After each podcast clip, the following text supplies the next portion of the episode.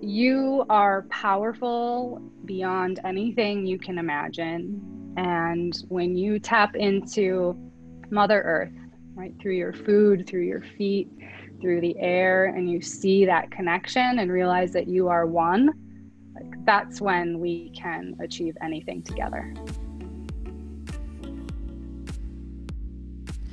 Hello, hello, hello. That was Heather McDougall, this week's guest. Thank you so much for listening to the Plant Remedy Podcast.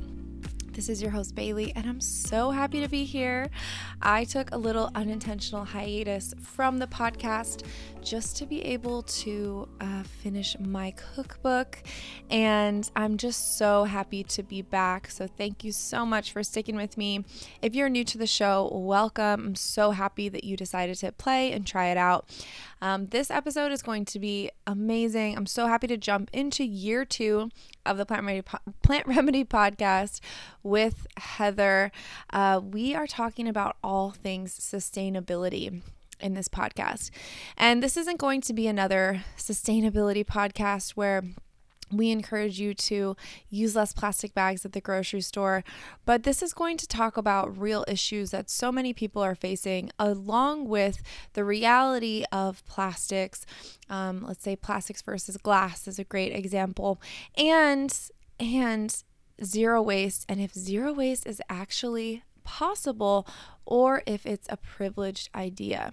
So, this episode is so juicy. And before I just tell you everything in the intro, um, I'm just gonna jump right in. I do want to let you guys know that we are hosting some epic plant based holiday cooking classes and they're all virtual, so you can take them from the comfort of your own home. Um, and we're just so excited about them. We have a sweets class, a cheese class, um, we've got my Polish class, and then we also have a San Diego inspired Friendsgiving class, where we will be donating 50% of the proceeds to Indigenous communities that are in need this year. So it's a really good time to give back, think about Thanksgiving in a whole new way, um, really think about the colonization of what Thanksgiving actually is. And, um, yeah, just use this year, this holiday season, this podcast as a time to learn and just open your eyes a little bit more to what's really going on in the world and how we as consumers and as humans on this planet can do our best to make a difference. So, with all that said, if y'all want to join our cooking classes, go to www.chefbai.kitchen forward slash cook with me and uh, you can sign up there. Without further ado, let's welcome Heather to the show.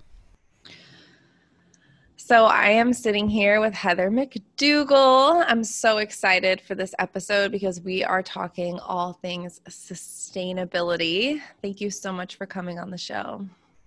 Yeah, I'm pumped. yes. Me too. Me too. I think sustainability is such like a almost a taboo topic. I think it's also really hard to talk about during a pandemic when I think sustainability is something that's not on the forefront of our minds. Um, so I'm really excited to kind of dive in and talk about things sustainability, but also maybe talk about it from a lens that we haven't thought about before. So thank you for coming on and kind of diving into this topic with me. Definitely, I agree. It's uh, even without a pandemic. Yeah. Um, or without an election or all of these things it's mm-hmm. uh, sustainability is such a i think huge topic because it really does connect to every single thing yeah. that we do and it can be difficult to wrap our heads around it so i'm thrilled to talk about it yeah totally so first off i would love for everyone to just get to know you a little bit so where are you from? Like, how did you kind of get into this topic? Like, I'd love to know a little bit about your history and, like, kind of what makes you like the sustainability guru, so to speak. yeah. So, I grew up in North Dakota mm-hmm. in a small town. Well, it's like one of the cities, but it's 15,000 people. So, okay. it's a small town. um, but grew up there where um, I wouldn't say that we were like environmentalists, but it's a place that's very connected to the land. Uh, there's a lot of, you know, hunting and fishing and farming, which, you know, has its has its like different perspectives on, but it does mean that as a community, everybody is very much aware of what's happening with mm-hmm. the land and the whole town functions around like what is what is happening in the environment. So I think just growing up that way, I've even though it wasn't it wasn't environmentalism as may maybe think of it as I maybe think of it now, it was definitely like ingrained in me. So there was that. and then as I went on through school, I realized that I had a really big passion for doing something with social change. I wasn't exactly sure what that would be. Um, I ended up going to law school. I was passionate about uh, the victims' rights of sexual crimes, did some lobbying work on that, eventually decided uh, working in the government is not the place that I want to be. It just mm-hmm. didn't have the right energy. And found my way um, actually into entrepreneurship through a path. And along that way, um, that was in like uh, 2009 or so.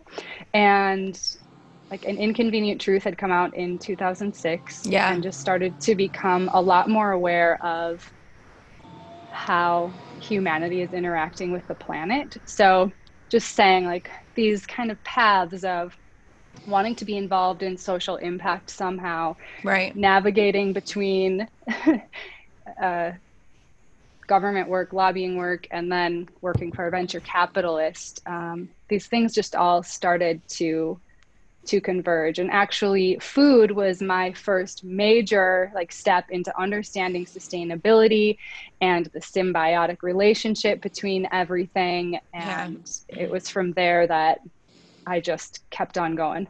That's awesome. And i think like food i mean me too. I think i had an easier it's more obvious because I'm a chef, but like it's something that we do all the time. We eat three times a day. We're always immersed in food. We're always thinking about our next meal. We're following food accounts. Like, I think whether we like it or not, food is like such a part of our day to day, minute by minute kind of like existence. You know, even we're talking here on this podcast, and I have this whole like shelf of food behind me, you know, so it's just like always immersed. And I think talking about sustainability for those listening, um, I think the best way and the most easiest way to start is to look at like your food, not just like what you're eating, but how how you're buying it and all of those things as well. So I think that's a really awesome point that you just said of like food was your gateway into this. Absolutely. And I mean, there's so many ways that I think food is a really important starting mm-hmm. point. I mean, everybody comes to sustainability. I think we learn about it in a different way. Maybe right. somebody comes at it from learning about uh, you know plastic pollution or others mm-hmm. are on more of like a zero waste uh, right. life cycle or like kind of path or food mm-hmm. but eventually we start to see the connections of everything and in food some of the things i love so much is especially when you start asking those questions of like where is this from right, right. how how does this interact with my body? Um, you know you start to realize that you are the earth right? We're from the earth. And i like to say that your relationship with your food is really a direct reflection of your relationship with the planet. Wow. I'm going to quote you on that for sure Wow, that's so true. And I think like I think we are living in a time where we are so disconnected. I think something that I've noticed, and I think a lot of us have, especially in the elections here in the US, is how many people showed up to vote this year. And that made me have some hope, regardless of who people voted for it was more like, wow, people are starting to care about what's happening around them. And I think that is just a true testament to like, okay, maybe there is hope to where we as human beings can get a little bit more connected to each other, which I think is the first step. And then the next step from that is being connected to the earth, you know? And for so long, we've been just kind of I think 2020 has been a blessing in so many ways because we've been so asleep. You know, we've just been day to day grinding, stressed out at work, doing the same things. You know, the holidays for me are very much the same, right? Like these traditions, we've been doing the same thing. After every Halloween, we always have to hear Christmas music for the first time and we're always annoyed by it, you know, but there's like always so much of the same. Like every year we're in this same life cycle that it becomes when you're in so much of the same, I feel it's so hard to actually change because it's like you're swimming upstream. And so I mm. feel with 2020, it's been nice because so many people's lives have just been flipped upside down in one way or another, whether it's extremely tragic by losing a loved one to the pandemic or to mental health, or losing your job, or something as simple as not being able to go to yoga. you know what I mean? The, like these tiny little simple things that like we so much take for granted. I mean, I went to yoga for the first time since March three days ago, the day before they shut down all the yoga studios again. Oh and I was in that yoga class, like, oh my God, like I took this for granted. Like I had been doing this for mm-hmm. 14 mm-hmm. years, four times a week, and all year I haven't done it. And so not to dig- like go too far on my point, but like I think that this is an incredibly potent time to talk about sustainability and change and our connection to the earth because I think more and more people are open and willing to be like, okay, how can we create a new type i don't like the word normal but like a new lifestyle a new awareness around like our day-to-day life yeah, you know, there's like two things that are popping through my mind right now. One is like this relation to this word hope.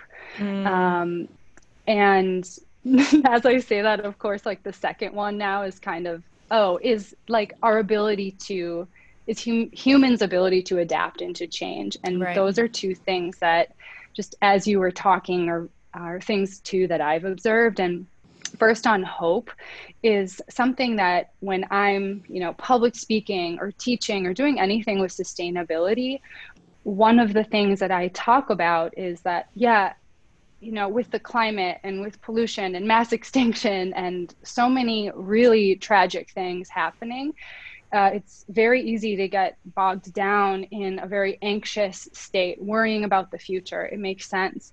Uh, but just for me, that the fact that humans have created so much harm, that fact is almost an empowering fact for me. In fact, like it is empowering because if humans are able to cause that much destruction, we're able to cause that much good. Mm-hmm. We're able to, you know, change our minds and do something differently. Like we're so powerful. We're not we're not the the dominators, but when we learn how to tap into our empowerment with the planet, we can do amazing things. And I think the to the point about change and what the pandemic has also revealed is we are capable of changing. You know, there's obviously, especially in the United States, a lot of disagreement around how to adapt to COVID.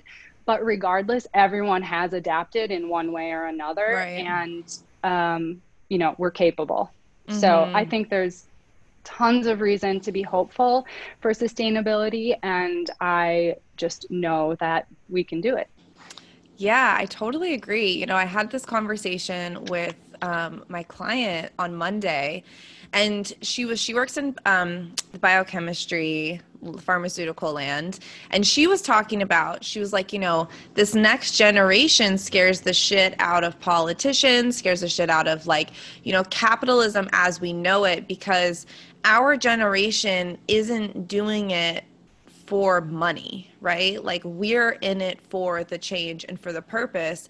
And we, I think our generation truly believes, I mean, at least a lot of us think that if you are fueled by purpose, then your career and the money will follow, right? But I think the older generation was much more like, okay, you you go to college or even if you don't go to college you get a trade and then you just work and you grind and you save money and you get retirement and that's kind of your life and now i think what's so inspiring and motivating is this next generation is like just mind blowing, especially the generation younger than us. I'm just like blown away by them. Like having conversations with 19 year olds just about like social economics and like all this stuff that like I didn't give a shit about when I was 19. Like I was partying, like, you know, doing God knows what in San Francisco. But um it's really inspiring because it isn't going to be fueled around money. And I think that's the like where we really are screwing up when it comes to our planet is because it's all driven by cash, right? It's a cash. It's like why care about the environment when you can make X amount of money, you know, producing oil or fracking or whatever you want to talk about. Um, so yeah, I think that just gives me hope, especially, you know, and I think that's why we had such a huge turnout in the elections this year because younger generations are just pissed off and they want they don't want this world to be left by like all these old white men who don't care about like the future of the planet. They're like no we're here we're awake we're listening we're watching and we're doing something about it. And that just like even saying that kind of gives me chills because i'm like yes you know like thank you. Where has this been? You know? It's like the beauty of evolution. Yes. And I think that that's one of the really also empowering things to, you know, uh, root ourselves in with sustainability. I I share you know, with my with my audiences that you know right now we are sustainable. We're mm-hmm. in a loop of sustainability. It's just how efficient is that loop. Right. And that loop is, you know, or a spiral, it's moving forward. It's all it's just we are part of the universe. We're part of the planet and we're just mm-hmm. we're we're a piece of what influences the direction of, of evolution right. and generations of people are part of that so it's like you know me you millennials are influenced by those who come before us and the ones who come after us are influenced and so it's right. this really awesome opportunity to like witness the power of evolution even on a human level yeah and I, when you were just talking about the economy and cash, this is an area too that I like really dork out on. I actually like today was reading, like, here's the book. Oh my uh, god, passion economy. I mean, I when I was in law school, one of the things I studied was sustainable economic theory, and and I got really passionate about, uh, well, the concept of value and that yeah money is causing a lot of problems right now and I when I teach sustainability, I teach it in the way of like, you know, this like very common like three pillared Venn diagram of social values, environmental values, and economic values. And right now, to me, the the piece that I why I get so excited about econ, like economic theory is because to me i see that like our economies what our economy is it's the system through which we trade resources. Yeah. And what are the resources? They're human right? Social or environmental. Those are the only resources we can have. Even chemicals have to come from something.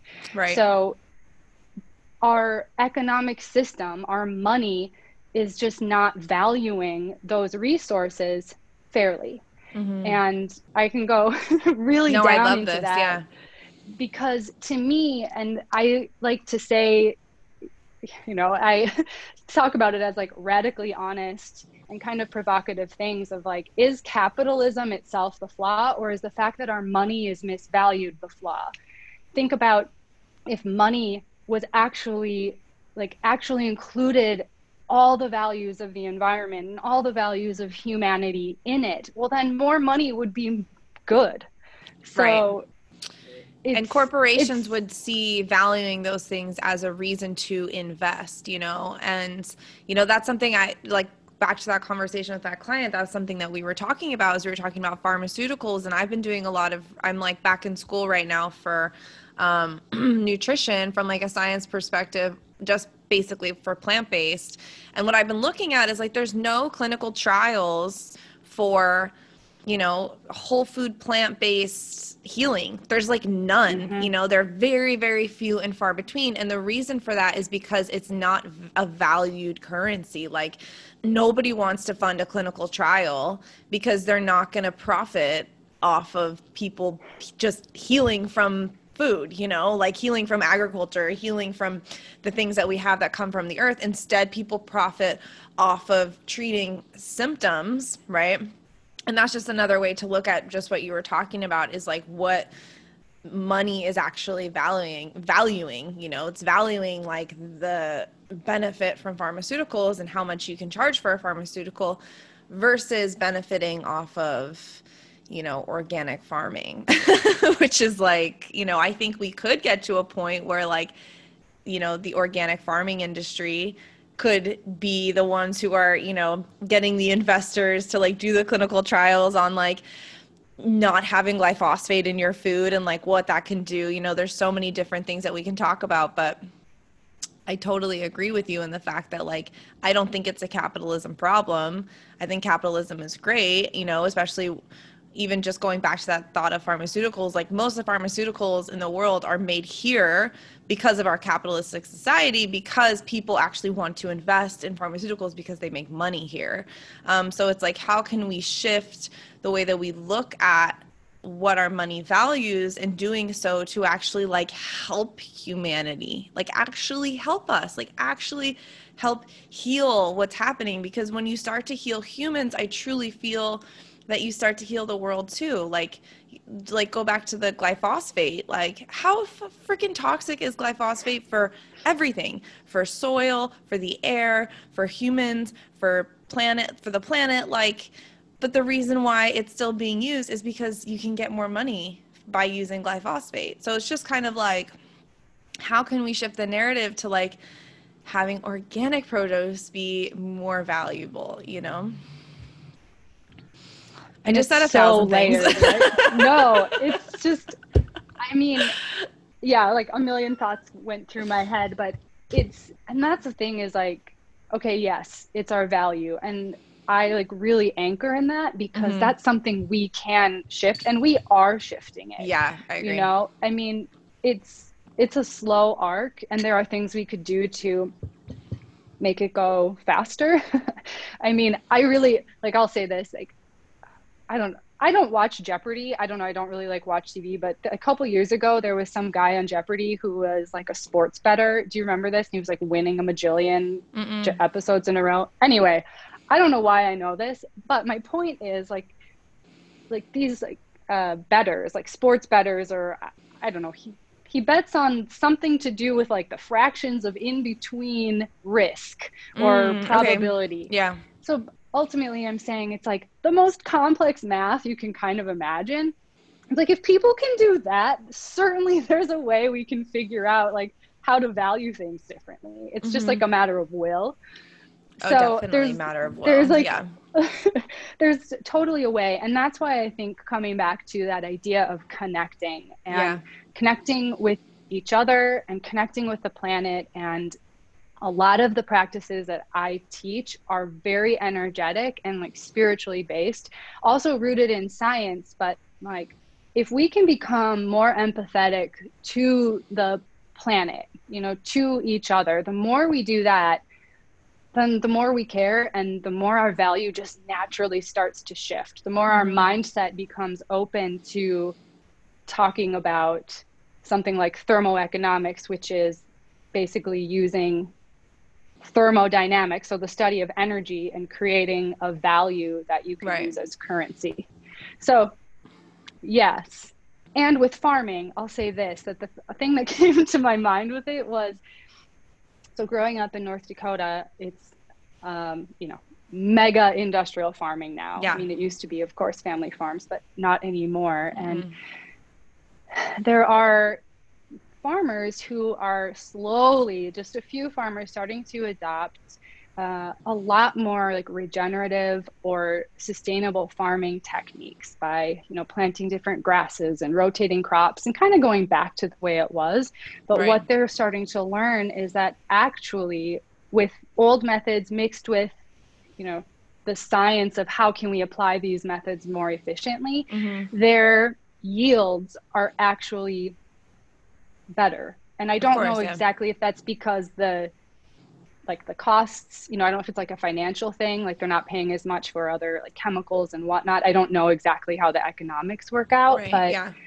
Yeah, it's really fascinating to see, but it's so systemic, right? The way that all of the companies are like layered in with each other and it creates this like codependency situation that's tough for uh, farmers to break out of. Yeah, yeah, that's so true. I know. I can't even imagine, like, you know, when I started, what really got me interested in just all of this in general, like, even way before I was interested in veganism, was really learning about Monsanto and farmers. Mm-hmm. And that was like so eye opening to me because, like, my whole career, my whole education was based on food, but I really didn't know anything about the food, you know, when it comes to like where it came from. And you know the struggle that so many small farmers have like there's no way that they you know could stand up to a company like monsanto especially when it comes to like being sued by them um, owning seeds. Like the idea that a company can own a seed is just like so ridiculous to me mm-hmm. you know gmos all that stuff. So that was like kind of my initial entrance into like caring about environmentalism, caring about my own body enough to be like, wait, what is actually going on here? You know, like this is really ridiculous. I feel like, you know, you start to unlift the veil like layer by layer by layer, and you're kind of like, you start to look around and see this world that you've been living in that you just haven't been seeing. And for me, like the farming was like that first veil that was like, mm-hmm. whoa this is really intense and it feels like something that's really hard. It you kind of it can feel helpless you know? When you talk we talk about environmentalism we talk about politics we talk about economics we talk about all these things it can feel it can feel overwhelming. Like i just took a big breath. I was like mm-hmm. okay but i think what can truly change and at least for me what could really change was my own compassion towards myself and towards my relationship with myself and my own healing because you know this is something that we were talking about the other day is that like you as a single person a single consumer you actually matter so much more than you might think that you do. And i think before we talk about our connection to other people our connection to the world around us or the environment like what is that connection with yourself? Because if you're missing that connection and that compassion to yourself um, the rest is going to become so much harder. You know it's going to be such a, a bigger struggle. Yeah it, it uh, reminds me you brought up yoga and i yeah same. I started practicing yoga um, gosh yeah like 16 years ago mm-hmm. now. And i think and that was before um, that was before an inconvenient truth yeah. But that that's definitely played a major part as well in my philosophies of of sustainability because of what I think you're saying. It's that awareness of the self and that like by loving yourself, you start to see that you are one with everything. Mm-hmm. And that compassion for yourself, or for me at least, compassion for myself, then basically I don't want to use the word forced, but it just naturally turned into compassion for other people. Of course, right. it's a practice, and I'm like human and flawed and make judgments and try not to. But that idea of like self love and self reflection and then connection as one, uh, that's that was a and is like a very major component to me and continuing on from there and getting deeper into spirituality and honestly the science of spirituality the mm. fact of like thinking of quantum physics and other quantum sciences that show like we literally are one we are made of the same like pieces of universe right and and so even on a very scientific level like we like you said our individual self really does matter because our actions matter as humans and like our fibers our very being like not it vibrates with with the rest of the world sending out ripples electromagnetically mm-hmm. we send out signals and uh yeah Yeah. it's big totally, stuff, but we matter. Totally. Like you matter. And like, you know, even it's been such a heavy time and I can feel, you know, the energy around on certain days it feels lighter. Like, okay, my neighborhood's like in a good vibe today. You know mm. what I mm. mean?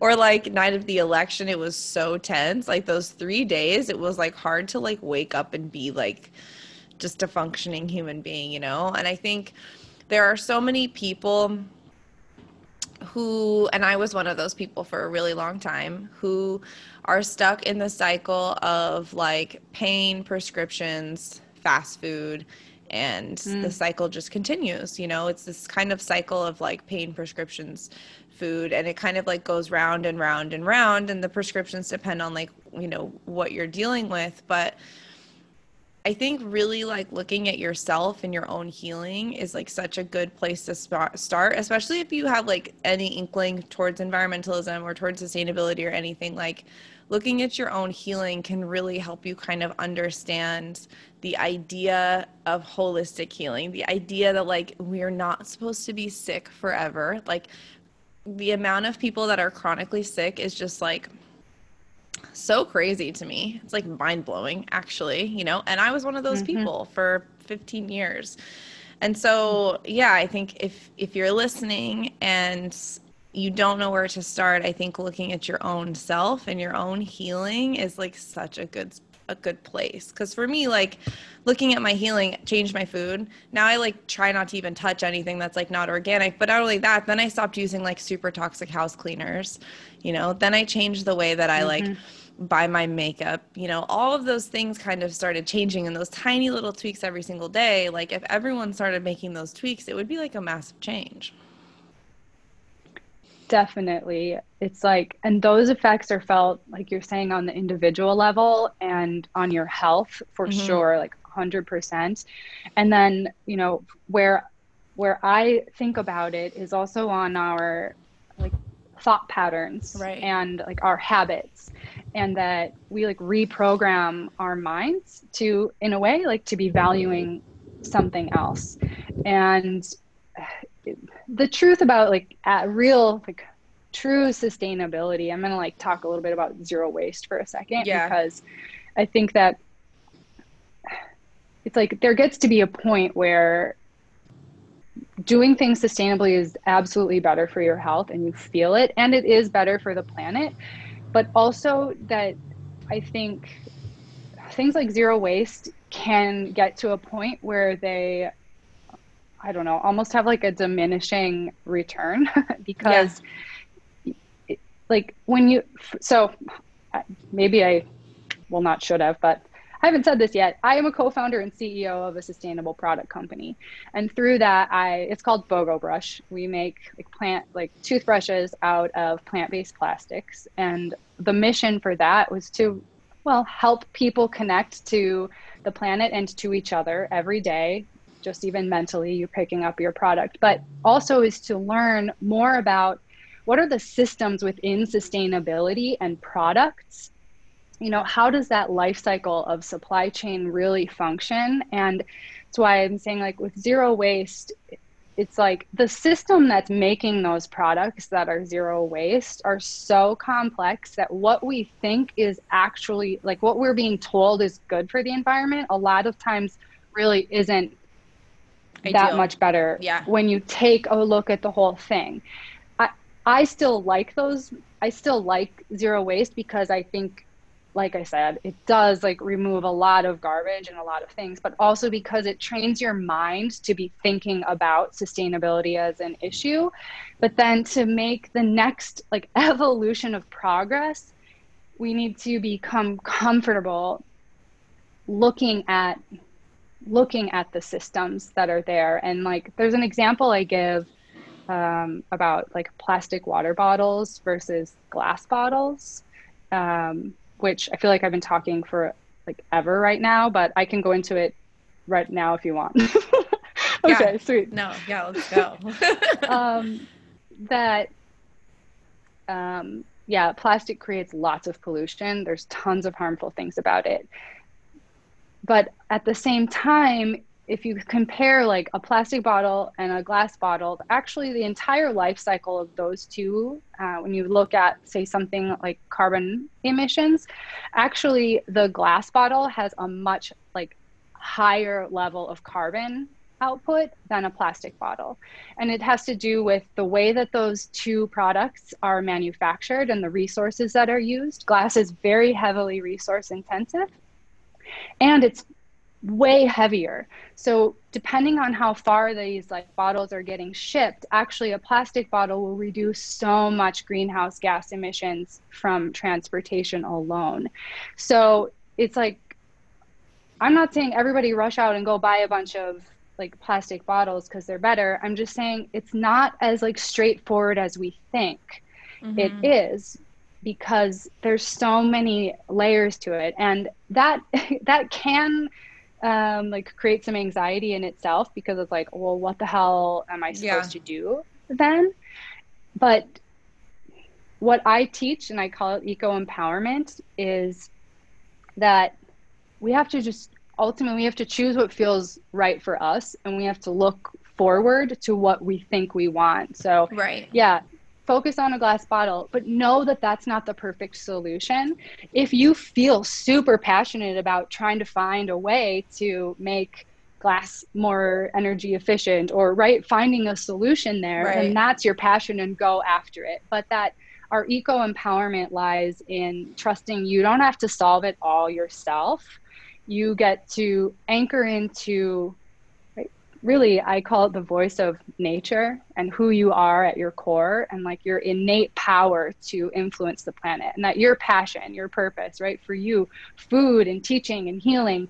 Like you doing that is your sustainability mission. Mm-hmm. and that's what that's when you're anchored in that you're doing way more for the planet than probably somebody who's worrying about trying to be perfect on every zero waste, plastic free, you know, kind of, I'll call them surface level uh, sustainability practices at this point in the evolution.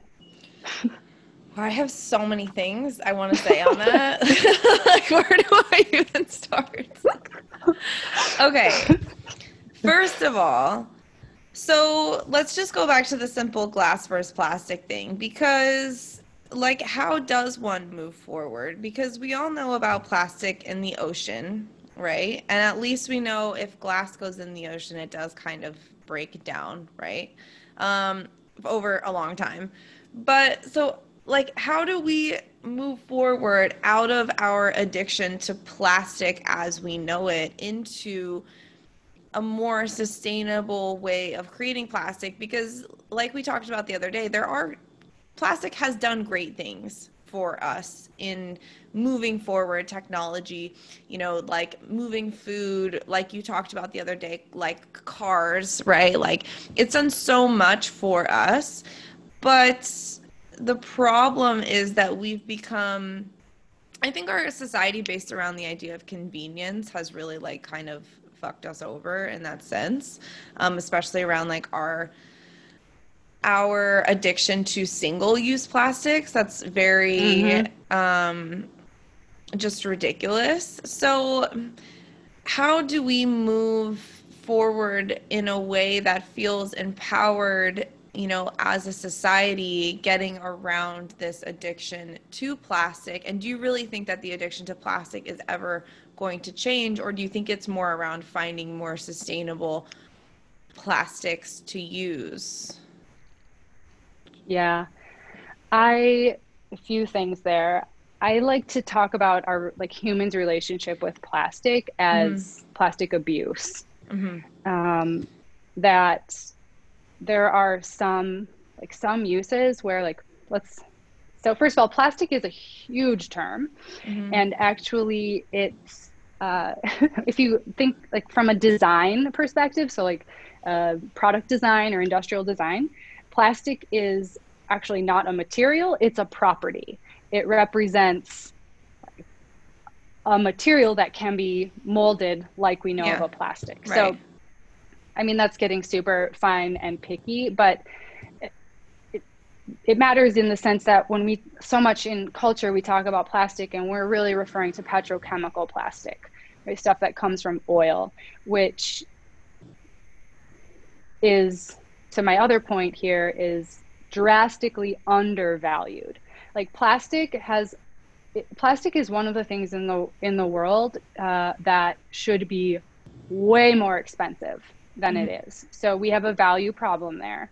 And I'll, I'll talk about that in in just a second. But is what are those uses where a petrol based plastic is like absolutely crucial for there might be something i don't know what it is uh, yet but like medical maybe supplies maybe yeah something mm-hmm. that uh, like a plastic or a plant based plastic or other innovative material oh, can't yeah. quite can't quite yet replace so I think it's like finding the right uses for the right materials and aligning them appropriately. So that's one thing. Um, innovation in materials. I mean, there's no such thing as perfect yet. I work in uh, like sustainable plastics space, but there's a lot of innovation happening, and we're trying to find new materials that replicate the way a petrol-based plastic works so that we can start to ease, like you were mentioning, our addiction to petrol based plastic. So, supporting products like, I mean, BOGO Brush uh, or any other product that is in that advancement of other bio based materials that can replace plastic is huge. Um, yeah. And so, just a note on like the value of plastic. I did this comparison. So one one economic, uh, like a, uh, what am I trying to say? One part of pricing in economic theory is like the concept of scarcity, which basically it's supposed to say that scarcity, the more scarce something is, so the less of it that there is, the more expensive it will be in the economy. That the economy just is naturally going to take care of it right? Um, that's yeah. what in economic theories that they say, but that's not true all the time because humans really like, you know, f it up. And I did this like comparison between actually gold and oil to see what is the value difference? And I don't remember the numbers off the top of my head, but basically I compared how much gold is there in the planet and how much oil is there in the planet. And actually, there is way more gold than there is oil. Yet, gold is like, I feel like it's like a hundred thousand times more expensive than oil is. So it's upside down. You know, yeah. it's like oil is rare. The amount of energy it takes to get it out is incredible. Like oil should be so expensive. It should be one of the most expensive things on the planet. And so if we can align our value more appropriately, then a plastic bottle wouldn't be freaking cheap. It would be like, I don't know, $80 $400 i'm not mm-hmm. quite sure. I haven't gotten that far on the map but you know you see my point. So i think it's aligning value with the real resources. So thinking about the earth and what like what is this material actually? Like it's not plastic. Can we learn to love plastic can you look at your whatever piece of plastic it is and just love the hell out of it like holy shit you came from like underneath the rocks and people like spent so much energy and time to create you into this thing that I'm just going to now throw away. Like, I love you energy that is in this plastic. And thank you so much. I'm sorry that we are treating you this way. And like, develop this emotional relationship with these things that we've started to vilify and we'll start to feel the real value and start to understand like where where do these materials have alignment in our life and where do they not wow like that's such a such a different perspective on plastic that I just don't really know if I've ever heard before, especially in the way that you just spoke about it. Um, and that is so, so true. I think, you know, even our own inherent value of how we see plastic, we see it as something that is just so, you know, you know, in our way almost. Like it's just there. We don't want it to be. We don't know what to do about it. We, you know, see so many videos of people cleaning plastic out of the oceans. And you know i think there's so much that we've seen that plastic how it's damaging and harming. But to think about the resource and where it comes from and how much energy it takes to get it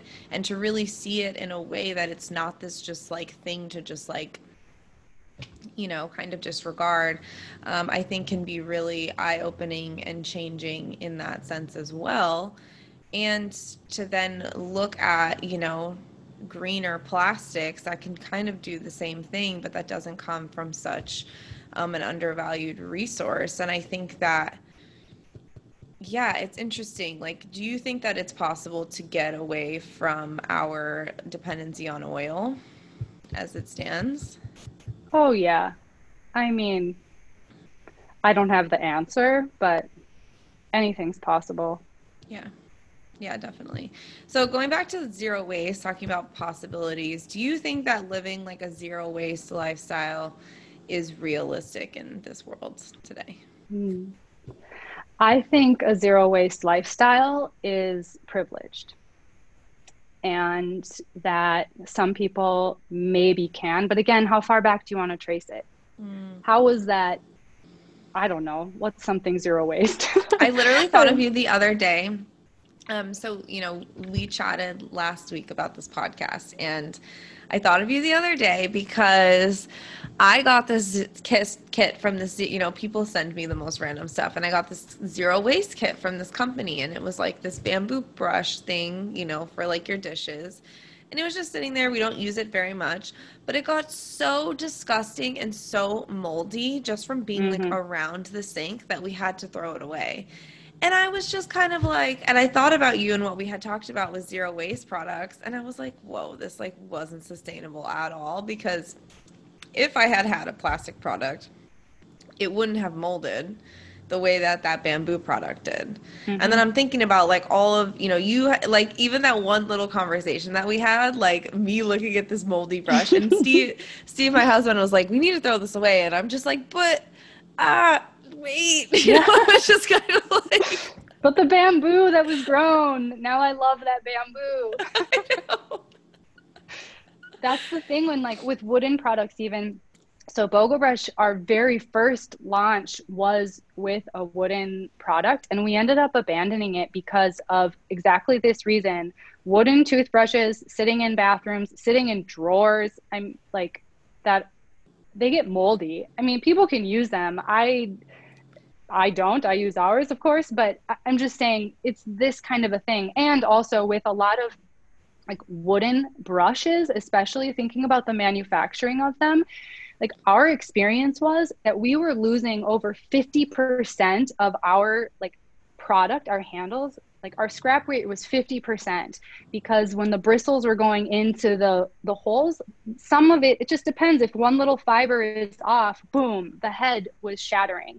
So for us, like shipping bamboo from China, losing half of them in manufacturing, and then having customer complaints about them getting moldy, like that's not sustainable. That's no. not that's not a way to build something. It doesn't mean there isn't a solution for having wooden, you know, products in right. places that are wet. Mm-hmm. Like that's not what I'm saying. It's like we just have to make the best decisions we can at any given time and move forward and then be open be open to change. Um, but I forget what there was a question in there. oh, I don't know. Wow, I, I have I forgotten. That's okay. okay. Oh, I was talking about zero waste. Is zero waste oh, yeah. possible? Yeah. Hmm. And I was saying that, like, I think it's um, on the one hand privileged, yeah. which I can touch on a little bit, um, and also, yes, like is it really zero waste? Like trace that all the way back. I mean i just kind of described some of the things that i've encountered with something like a wooden brush. You know there's there's more to it right? Like how most like for instance with bamboo they use glue to layer it together to make it a stock. Bamboo is very thin. It's a mm. hollow piece of grass. So they have to use tons of water to flatten it and then they glue it together to make it into a board. So you know like what's the process behind this? And it's just asking those questions. Again we have to like we have to make a decision. If buying if like having a wooden product that you're cleaning your dishes with feels better for you then do it because your emotional health matters as well. Yeah. But just know that there's no such thing as perfect mm-hmm. there's just no such thing as perfect um, so do the thing that empowers you right let go of the judgment of somebody somebody else's path with it because we don't know, right? We don't know how their relationship is. But the reason I say that zero waste is privileged is not to say you shouldn't do it, but you know, a lot of my work um, aside from BOGO brushes, I used to travel a lot and yeah. meet with communities around the world. yes, right? God. Uh, I used to travel and meet with communities and uh, you know talk about sustainability for me it was like learning what does sustainability mean in Madrid? What does sustainability mean in Abu Dhabi? What does sustainability mean in the Maldives? And like as I would go to different places, one of the things that became very clear to me is that not everybody has access to zero waste products, even in the United States. Of course. There's yeah. just like food, you know? So to say that zero waste is going to be the solution, like there's other things we need to address before zero waste can even be something that people have access to. Um, and then there's just other problems in other parts of the world where it's like some places, like for instance in the Maldives. So I partner there with with a bunch of locals on uh, food freedom. It's called the Food Freedom Project, and one of the things they face is a huge plastic pollution epidemic. Uh, the Maldives are islands in the Indian Ocean, mm-hmm. and they're the lowest lying islands, the lowest lying country in the entire world. They're the highest points, two meters above water. They're literally the front line of climate change. But they also have so much imports due to their huge tourism um, dependency, and they have a lot of plastic waste. And these local islands are, a lot of the local islands have just started getting trash only in the last like couple decades and they're not equipped with an education standpoint or an economic standpoint to even be able to deal with the waste that they do have so it's like there's a long arc before something like zero waste can be right. the solution for the world mm. that's that's kind of crazy so like could you tell me a little bit more about like specifically in the Maldives, like what they're facing? I mean, are they facing, you know, especially since tourism has pretty much been shut down? Um, like, what does a country like that, like, what are they experiencing right now in 2020? Because I know that we get so caught in our own little bubbles and what we're experiencing, but to kind of look from a greater standpoint of how, like, a country like the Maldives that's so small, that's kind of in the middle of nowhere, like, how how are they being negatively affected by what's happening right now? Yeah.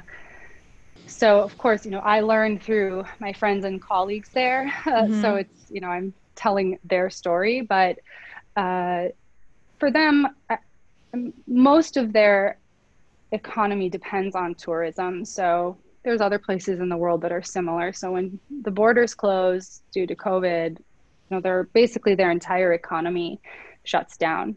Uh, in the Maldives, with that has brought to light is a lot of things, but one of the major ones is actually food access. That mm.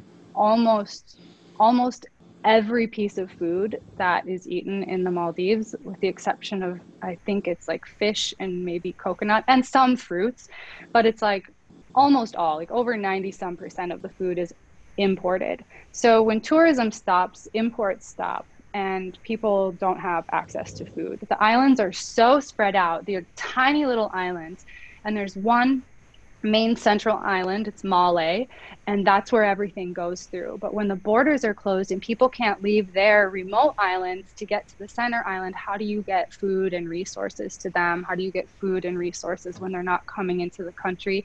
And if they are, the cost is crazy high. So mm you know, you're having, yeah, food, you're having food issues. Um, they've opened their borders to tourists, but the locals still can't travel, which is uh, very challenging for them because they feel like they're like kind of stuck in their own country. Like they can't go from island to island. Um, oh my gosh. Yeah. Well, that's so interesting because, like, I, you know, I follow a couple travel bloggers, and like, I know one of them recently went to the Maldives, and like, I love this perspective that you're giving me because she's over here talking about like how the food is terrible. And she's, you know, at the Four Seasons talking about how the food is so terrible. And it's this perspective of like, okay, well, like, how privileged are you to be at the Four Seasons, probably staying for free because you're posting it on your Instagram.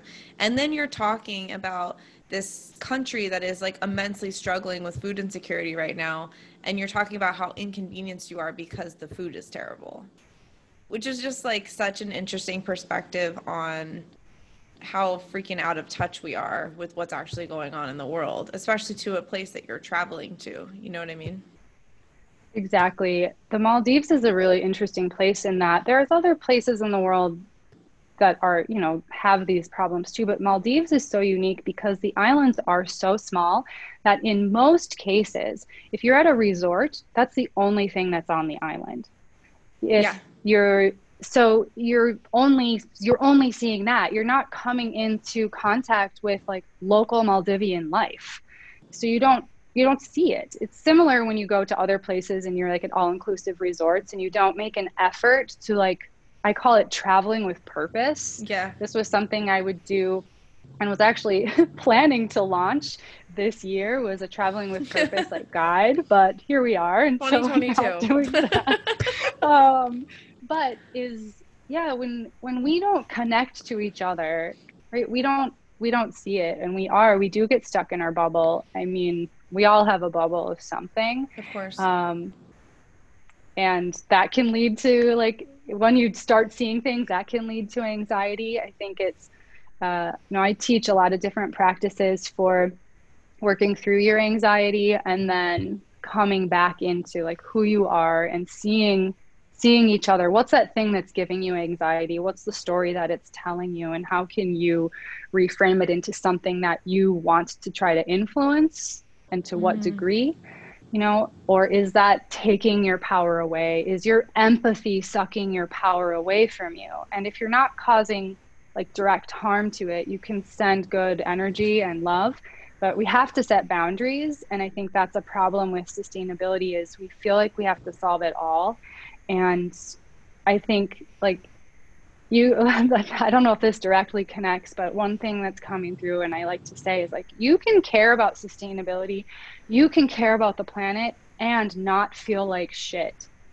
Mm-hmm. like feeling like shit about it worrying what you're not doing like that's not going to help anything. That's feeling guilty is not going to help anything yeah, I interviewed um, amazing animal activists, same Seb, Alex, and I just interviewed him last night actually. Um, I think his episode will come out after yours, but I was talking to him. Um, he's he's a full time animal activist, and that was a lot of like a, a, question that I asked him, and kind of something I was really interested in is like, how do you like move forward? You know, like once you become so educated on injustices that are happening in the world and in mm-hmm. his case animal welfare and that's something that i connect with very much as well too but also environmentalism once you become super aware about what's happening, it is really hard. And I wrote that down as your empathy sucking your power away from you because how do you move forward? Like, how do you wake up in the morning? How do you not let it affect your mental health so much that it, it paralyzes you? Because I think that you know, the state of the world can feel very paralyzing. Mm-hmm. I talk about empathy like in my eco empowerment, um, mm-hmm. like classes, workshops. Uh, I talk about it as there's like empowered empathy and overactive empathy. Yeah. And that's our that's our work to to see it, you know, especially as people who are like empaths or um, yeah people who care about the world it's you're, we're always going to be we're always going to be playing that line mm-hmm. and that's good it's just preparing ourselves with a toolkit it gives us like the questions we can ask and uh, just quick check ins to help us trust our path and know that when we send, like, you know, send whatever you want to call it a prayer, a meditation, a thought, like, there's even science behind that. Yeah. You know, there's like leaders like Joe Dispenza, Dr. Joe Dispenza, or Dr. Bruce Lipton, and others, right? There's science to our thoughts. They create vibrations, they do create impact. So know that even when it's something outside of your empowered space, it doesn't mean you're not having a positive impact. And that by you standing in your power fully, in your zone of genius, you're doing more than by letting your empathy scatter you to all of these different places. That's great. I love that. Mm. Um, so let's like move a little bit into like what's on everyone's minds right now. Um, mm-hmm. I think mm-hmm. the holidays are a huge place where we neglect sustainability, where we neglect, mm-hmm. um, I don't know, like most ethics, I think, around food, family. Like, I don't know. I think it's just like the holidays come around and everything just gets tossed out the window. And so I'd love to talk about like your tips for being sustainable over the holidays. Something as simple as like, you know, gifts that we choose to buy for people to, you know, food to plastics. Like, I would love to hear your take on what you think about sustainability in the holidays. Mm-hmm. So I think the number one thing that comes up uh, to me, at least, about sustainability in the holidays is wrapping paper. Mm. Like, what to do about wrapping paper. So, yeah.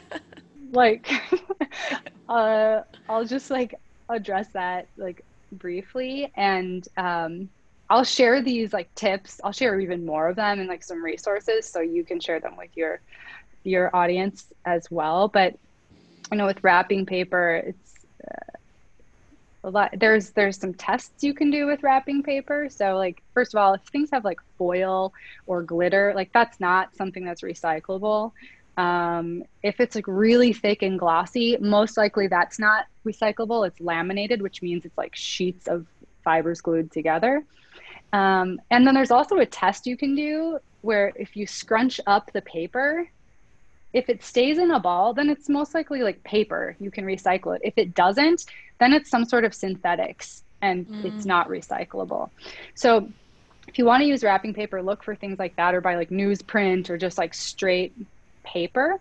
Um, but I like to do things with paper with with uh, wrapping where it's like I don't know, buy something that's in an interesting box and use a reusable, mm-hmm. uh, like, or buy a scarf that you can wrap around it, or do mm-hmm. something that's reusable. So there's all kinds of tips out there around around that. But I think wrapping paper is is probably a huge source of waste. Well, it's so uh, problematic. It's so ridiculous, like how that became like such a thing. I remember as a kid, we would always wrap our presents in um, like brown paper. We my dad would get like those huge brown paper rolls, and then we would like color on them, and like it was yes, so us fun. too. Yeah, and then I don't know, sometime around like 2000, it was like, okay, that's out the window. That's not good anymore. And like all these like really interesting synthetic wrapping papers came to life. Whoever whoever's idea that was, like bro, I wish you would have not done that. you know what I mean? Like, could we I like, like that it's bro? Because it probably is. No, probably. Let's be real. so it's just kind of now I'm gonna look into invented that. Um, so yeah, it is just kind of like a I don't know, it's just so ridiculous to me, you know, but it's it, but it's also aesthetics now. Like people are very concerned about aesthetics and the way things look and like, you know, how, how your how your tree is themed or whatever and I think like the wrapping paper goes as much into those aesthetics, so it's kind of like thinking about like okay, like can we shift like what we care about from aesthetics to like still caring about aesthetics but like also fit in newspaper or brown paper to your aesthetic. Yes.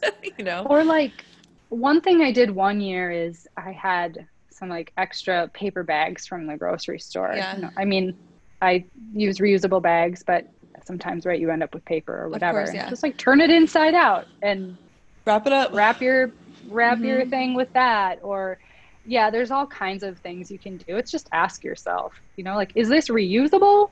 Is this recyclable? You can yeah. definitely find things that are mm-hmm. both of those things. Yeah. So opt for that. I mean, like gifts. Um, again, I think you can like Google sustainable holiday tips or tips like gift tips, and these things will also come up. But it's true, like experiential, like get get something that people can do, uh, even if it's like a pass to like a museum or the zoo or I don't know if this is still a thing, but for a while there was a there was a thing where you could like subscribe to a movie pass. Well, I don't know. People probably aren't going to movies anymore, but no. it was like ten bucks a month, and you could go to like three movies a month.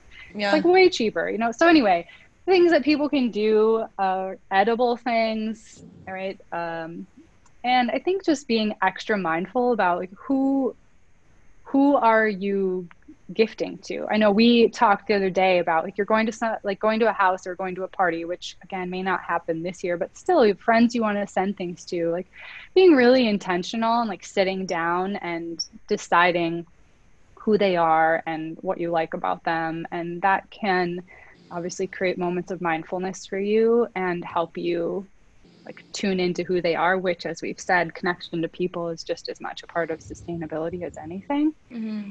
Um, Which can I then think, help you like not buy something that then they will just throw away or give away. Because I think that happens so often where people will just want to like buy lots of presents and have a plethora and have all these things to open. And I think there's nothing wrong with that. But I think where we get into like interesting territory is when you're just buying something for the sake of buying something rather than like yeah buying something because like you know that this person is going to love it, you know. A couple things. Do you know the you probably know Brightland like olive oil? No. It's like a it's a really like design focused uh, olive oil company. They do things with a really keen aesthetic and um, a responsible nature to them. Right now, they have a really cool like special edition with an organization I love for sustainability called the Slow Factory. Okay. Um, but check them out. Brightland, olive oil, and the Slow Factory. They have a cool. I'm not paid to say this. they have a cool like label basically where they've designed it together that shows where the olives came from to go into your bottle cool. of olive oil. Yeah. But things like that, like I I read years ago, like bring a bottle of like nice olive oil to someone's house, or if they like truffle oil, or like oh my god, like yeah, that. that's genius. Yeah. And then I um I also like was just thinking about food and thinking about something like if you're decorating your table, like what can you use to decorate your table with like something edible? And I had this idea, I haven't tried it yet, but like, what if your centerpiece was like bunches of greens and vegetables? So, like a bunch of kale and some mm-hmm. herbs and whatever, and that was just your centerpiece. And then people could like tear off of it to make their own like salad or their own garnishes for their food. So, it's like this really interactive, tactile experience because touch with nature and touch with earth is a huge piece of sustainability as well. So, just like thinking about that, like foods and what do we actually need and how can you kind of spin it to make it something a little bit fun? Also google like sustainable whatever xyz thing you're looking for to give right. to somebody. There's some great blogs out there. I love one called the good trade especially if you're looking for clothes and fashion um, all kinds of stuff. Um, i'll say when you're buying things um, always ask who made it mm. and always ask who's getting paid I think those are the two, to me, most important questions because if people are getting paid fairly and you know you can you can see who is making it or like where it's being made, what factory it's being made at. I mean, with BOGO Brush, we list all of our manufacturing partners right on our website. Yeah. These are exactly the people. So like if you're if the brand is going to that trouble, they're probably doing things as well as they can for their for their circumstances. Yeah, that's something um, that I um, really looked at um, when I was looking for my wedding dress because there's mm-hmm. so many like the wedding dress industry is really interesting because it is something that you wear once and sometimes you know people sell them but majority like 90% of the time it's something that gets worn once and gets it just sits in a closet which i guess it doesn't get thrown away. So i don't know if it's really contributing to waste because it's more of like waste in your own closet. But for me that mm-hmm. was really important was like okay exactly those two questions who made it and who's getting paid? Because it's like so many of those wedding dresses from david's bridal or whatever when I was doing research on it are, you know, being made in factories from severely underpaid workers in crazy working conditions. And it's like you know something like your wedding dress totally going on to a different topic for a second but you know something that's like so energetic. Your wedding is such an energetic moment you know? Um, and to be wearing something that doesn't have the same energetics that align with like your yes. values that you're going into feels very like kind of ridiculous. So yeah, those two questions, who made it and who's getting paid, is like such. Those two questions alone, I think, are such a great way to become empowered as um, a consumer because once you know those two questions based on a certain product, I feel it's like you're going to have to keep researching the same product over and over again. Like once you know, you kind of know. So, you know, going into it, it might feel a little overwhelming and doing research and all that stuff, but eventually you'll just become empowered and educated on what you're buying and it won't feel as hard.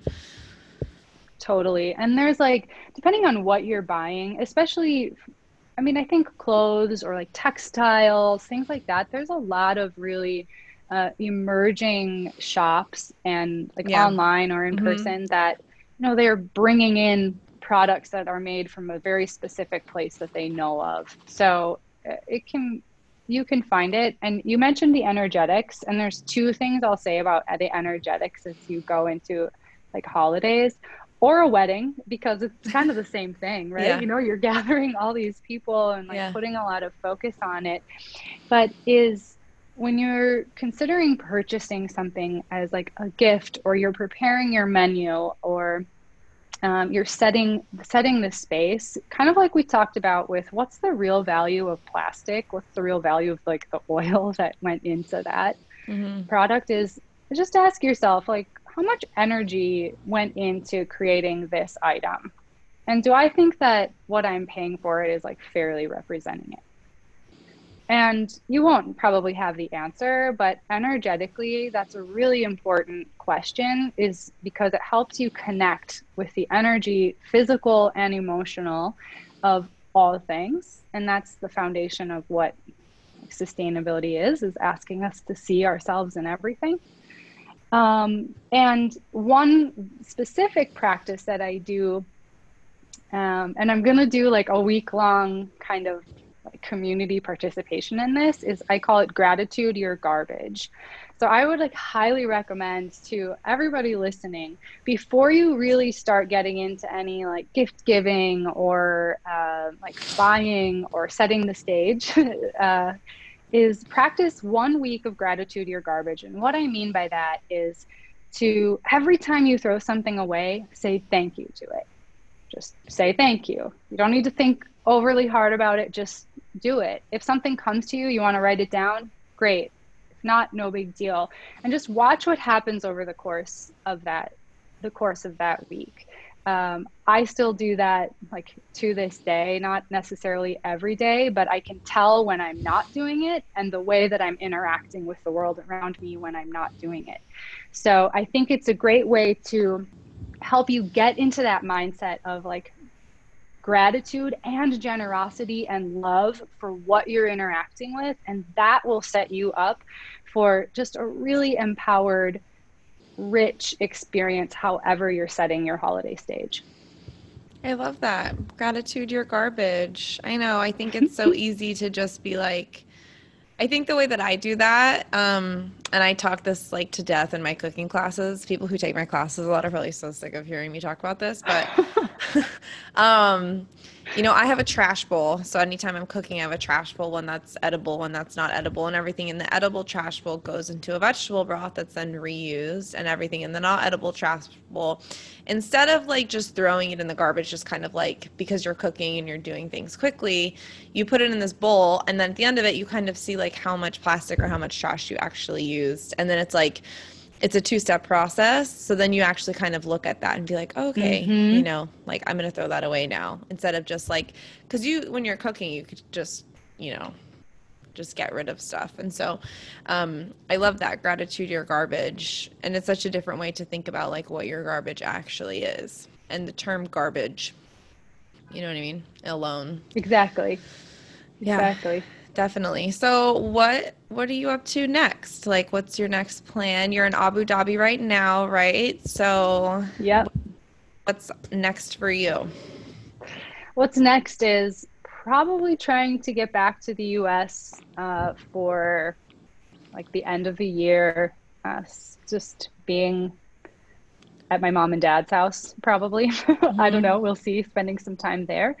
Um, hopefully, so I don't know if I mentioned this here or whatever, but we, Dave, my husband and I live in Amsterdam, but we're okay. locked out. We happened to get stuck outside of the country when the borders closed. Uh, so hopefully we'll be able to get back in in there, um, go home. Our dog's there, staying oh, with no. a friend, which is sad and fine. She's happy and wonderful, but uh, yeah. So doing a little bit of that. Um, BOGO Brush is entering its Series A fundraising round. So we launched in CVS this year. Wow. It's like really great to like meet.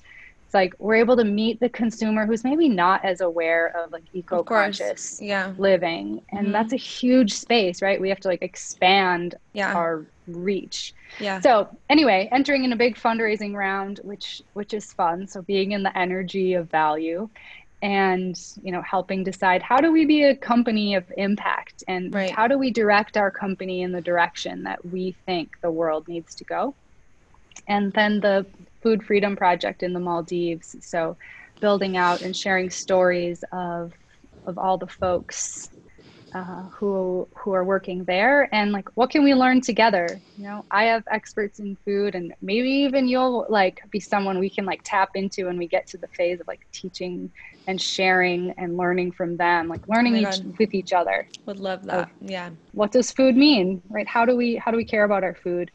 Because that's the thing is like with with making impact it's like it goes both ways. When you connect with someone you know they're connecting with you and you're connecting with them. And yeah we have these opportunities to learn so much um, from each other.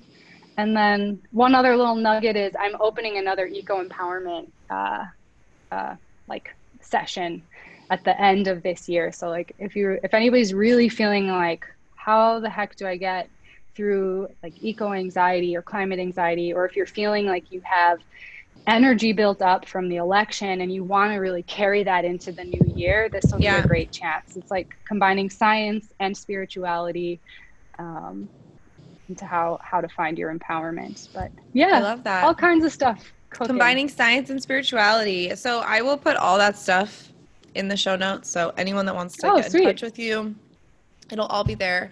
Um, so I ask every single guest this, and I'm curious to hear your answer. What is like your final words of wisdom for our audience today? Hmm. That you are powerful beyond anything you can imagine. And when you tap into Mother Earth, right, through your food, through your feet, through the air, and you see that connection and realize that you are one, that's when we can achieve anything together. Full body chills. Mm. Thank you so much.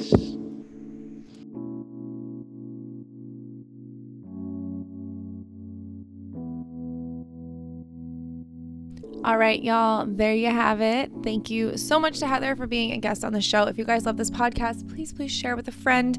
Um, share on your social channels and tag me at chef underscore bay. Let me know what you thought of the episode. We appreciate you sharing so much as it's helped get the word out there. Um, and yeah, y'all are the best community ever. If you want to get in touch with Heather, just go to the show notes and you can find her, all of her information. And if again, if you want to join our cooking classes, just head to my website, which is also in the show notes. I hope you have a really healthy and safe um, end of the year.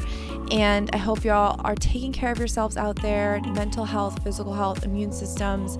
Um, I think right now is the most epic time to be taking care of ourselves. So I just wanted to throw that out there to just remember to put you first. All right, you guys, I will see you next week on the Plant Remedy Podcast. I hope you have an amazing rest of your day, and I'll see you soon. Bye.